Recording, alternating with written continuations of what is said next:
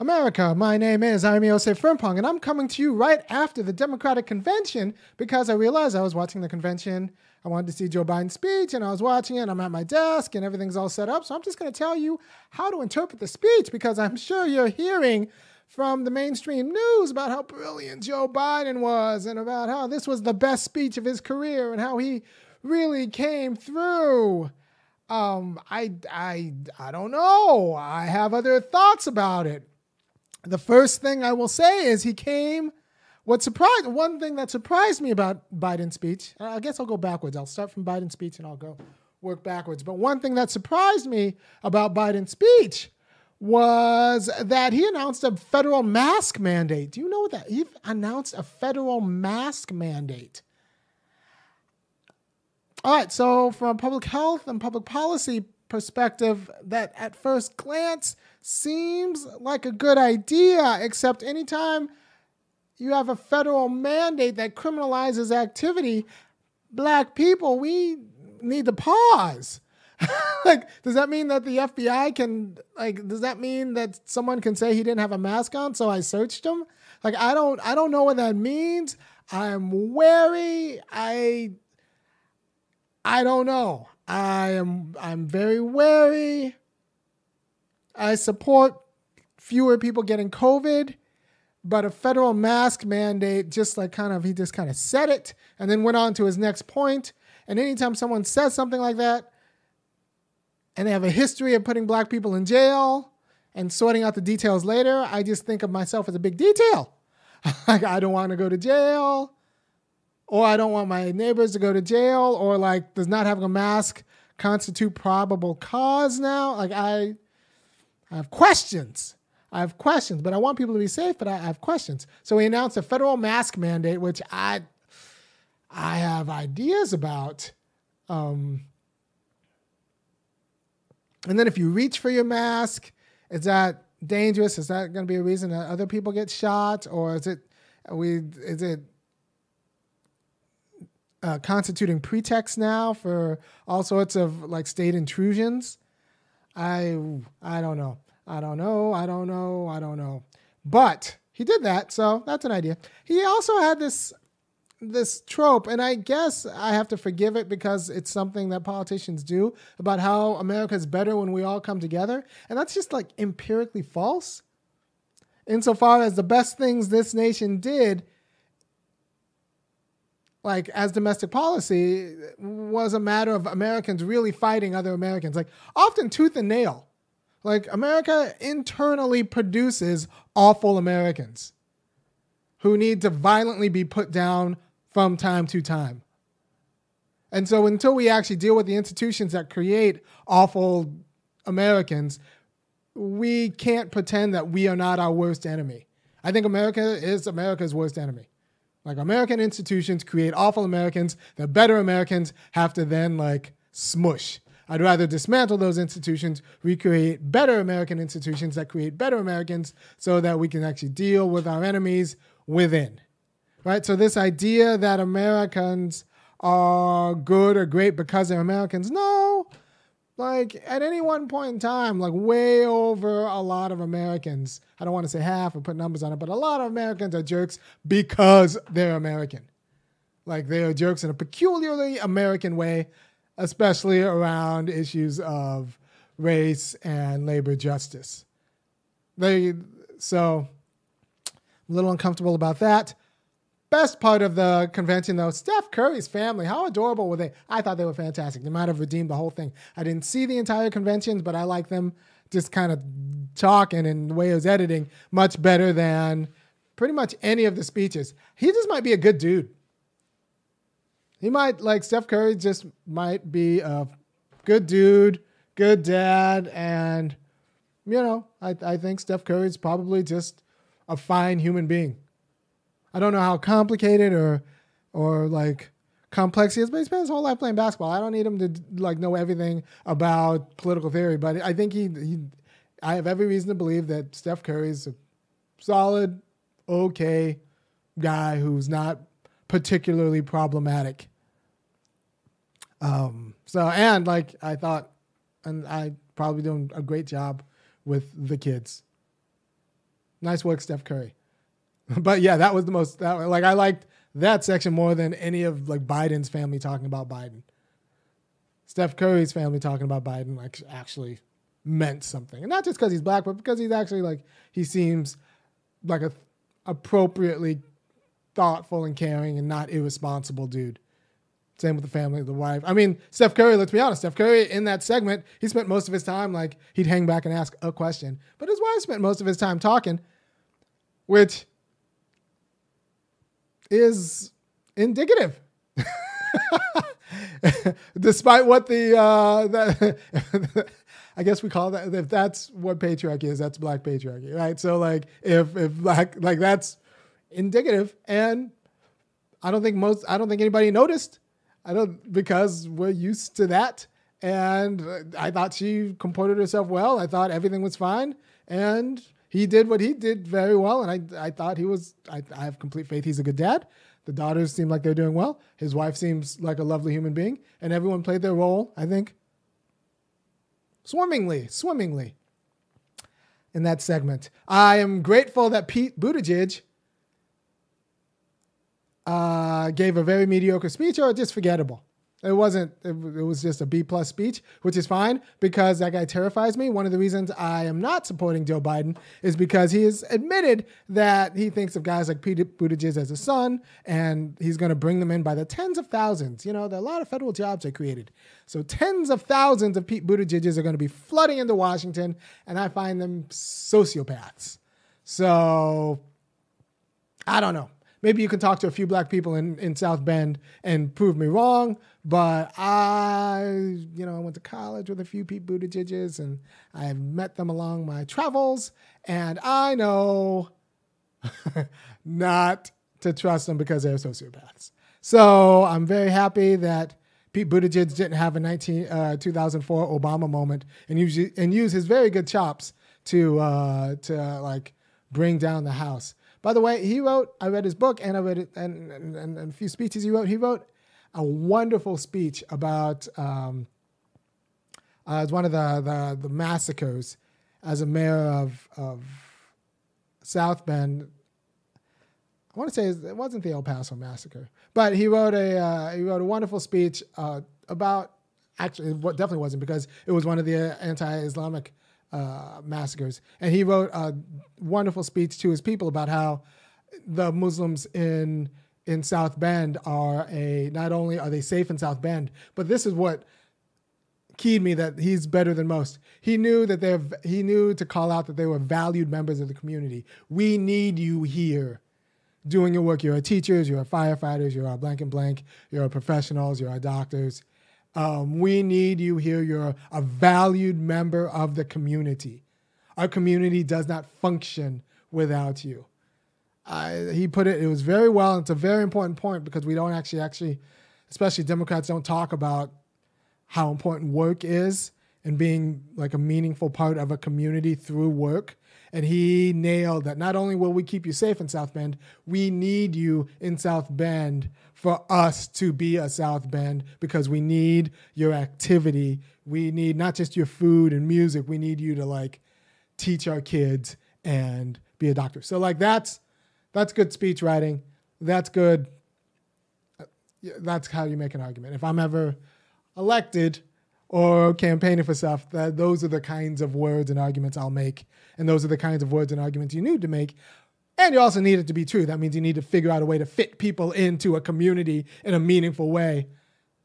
And that means ceding them a little bit of power enough so that it's it, you're kind of vulnerable to them, and but the, your, their work is necessary. That you're all kind of organs of a functioning body, right? So he understood that uh, enough to put it in the letter, but thankfully, his speech tonight at the DNC was worse than that letter he sent to the people of South Bend after the uh, the massacre, the anti-Islam massacre.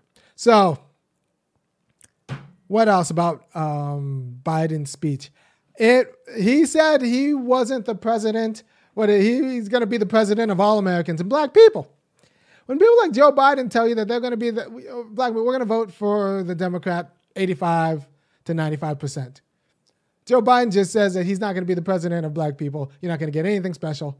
Uh, he's going to be the president of America, not the people who elected, not the people who elected him.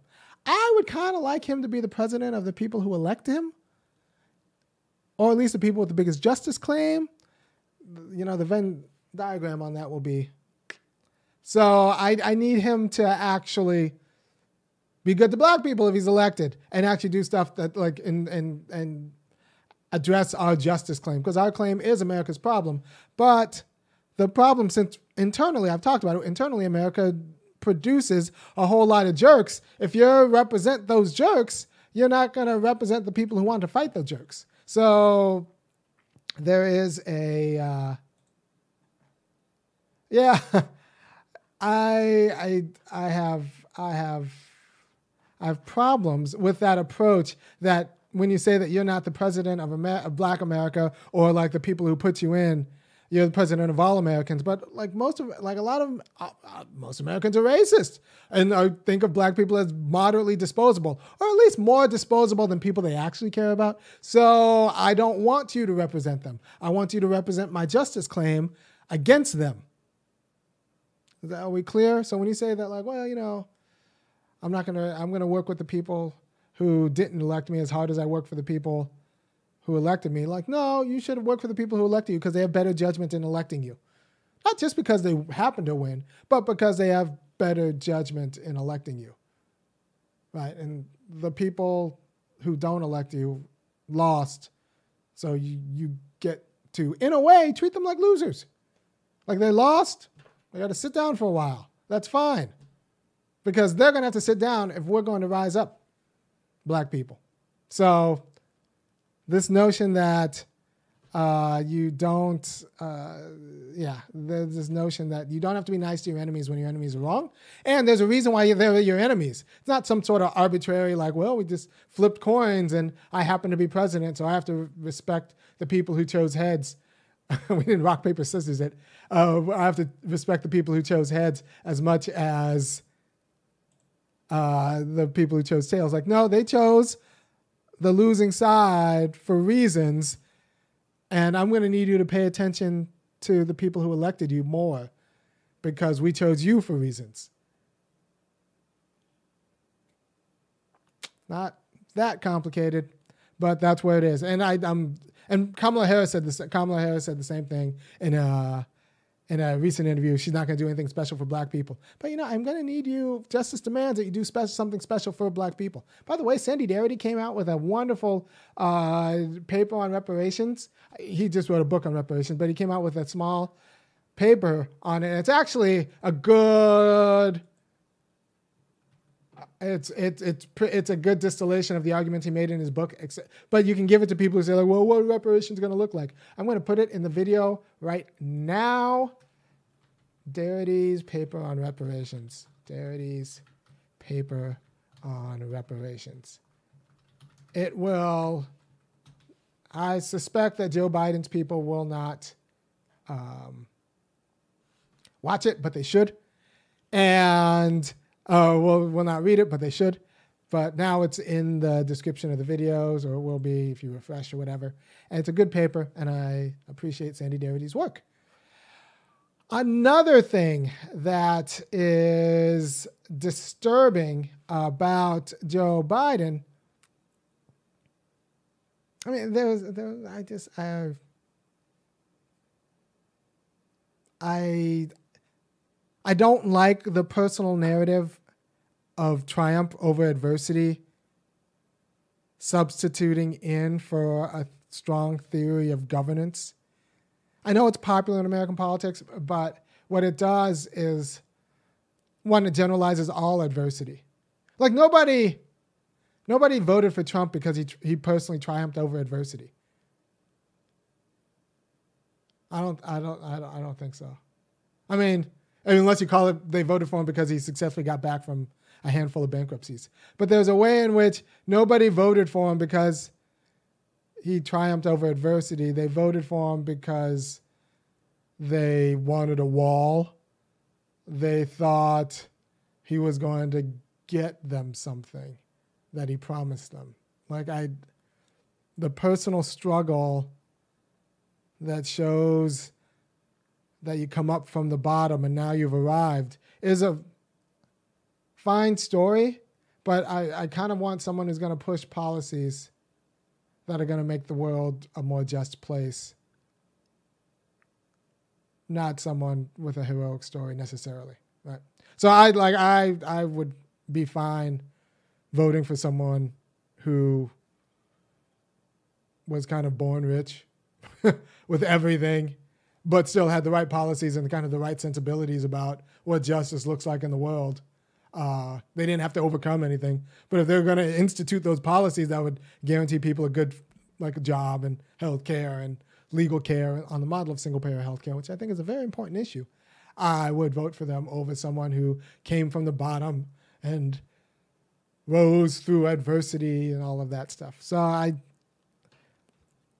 this narrative is not something I appreciate. it. Like I, I, I know it's popular in in American politics. I remember the guy from Hope, William Jefferson Clinton, but also with George W. Bush. Nobody tried to tell you that George W. Bush overcame adversity in order to become the man he was, but like yet he was elected president because people wanted him president. So I it's not the only way. What I'm saying, this personal narrative of triumph is is not the only way. I don't even think Ronald Reagan. I don't I don't know if Ronald Reagan's narrative was a personal narrative of triumph. It's it's it's a theory of governments they put forth. So I watch out for these Democrats and their personal narratives of triumph because they often belie a thinness of of theory of freedom and the government's role in your life. So yeah, and if it, I don't want the sense that if it didn't happen to Joe Biden personally, he's not going to worry about it, because, you know, that's a lot of things that happen to a lot of Americans didn't happen to Joe Biden personally, and I need him to worry about that stuff too. So it was a fine convention. I actually think the RNC convention is going to be more entertaining. I think it might be produced better, just because Trump was a reality television. You know, before he gave the the huge rallies and all that, he was a reality television guy. Doesn't he have all of those producers on in his Rolodex? Like, uh, hasn't he been making marketing videos forever? Like, I just imagine that if I'm Trump, I put my entire marketing. It's a big infomercial now, since it's not a real convention. You don't have to worry about crowds, and you're just delivering directly to camera. Don't you just put your entire marketing budget, like everyone from Fox News, and say what you want about Fox News? They're a lot more entertaining than the PBS News Hour or anything on NPR, right? So they know how to create an entertaining spectacle, like made for TV. So I suspect, I strongly suspect, that the RNC will be, um, you know, more entertaining. Also, there are a lot of 1996 RNC speakers who were featured at the DNC panel. And I, I feel some sort of way about that because one, like, Dole lost. like, like uh, in 96. So having like his people in 96, uh, the, the Kasich and yeah, so all these people who came and spoken and are now supporting um, uh, Joe Biden I, I don't know how Joe Biden works so well. Uh, one thing, one other thing about Joe Biden that uh, that worries me, and I you can't underestimate this because I think it's very important. The guy's a deficit hawk, right? And same with Kasich. That's why they're all so comfortable together. And a deficit hawk will never secure freedom for black people, right? So if it becomes, if it's a matter of balancing the budget, and the budget is just the amount of money we take back versus the amount of money we give in. It doesn't really. It's it's at the federal level. It doesn't matter as much. So if the deficit is just a matter of balancing the budget or spending money to hire contractors, especially black ones, to rip out pipes in you know the American South and in Flint or everywhere there's lead water, like I'm going to say like just you know add it onto the deficit and pay the American contractors to rip out pipes and sanitation systems and do what we need to do to make black people whole. Right. So I worry about there's a, there's a peculiar kind of damage that Democrats, especially Democrats like Joe Biden, can do to racial and labor justice that can't be done. Like he was on the wrong side of the crime bill and he was on the wrong side of NAFTA. That's a problem Um, that and those are things that Republicans wanted but couldn't get done under Reagan, but had to get done under uh, you know guys like Clinton and Biden. So I have issues. I'm not the hugest fan. I I see one of the virtues of Trump being that like he's exploded kind of our notions of what deficits mean because he's just ballooned the deficit and it turns out the stock market's fine and the dollar's still as strong as it was because that stuff's tied to production, not necessarily the difference between the money we spend and the money we take in. So thank you for your time. I I mean I could talk about Michelle and Barack Obama's speech. I just don't want to see Michelle and Barack Obama at the DNC for the rest of my life. I know I will, but I don't want that. I don't I don't want that. I never wanted that. And the Clintons, like I don't want to see them every time. I don't want to see Hillary Clinton again. Like I don't I don't want that. All of the good people I would I would have loved to see Rashida Tlaib. I would have loved to see a lot of other people. But instead I got the Clintons. So and and the Obamas who I I don't care for. So thank you for your time and I will see you tomorrow when I do the regular show. Peace.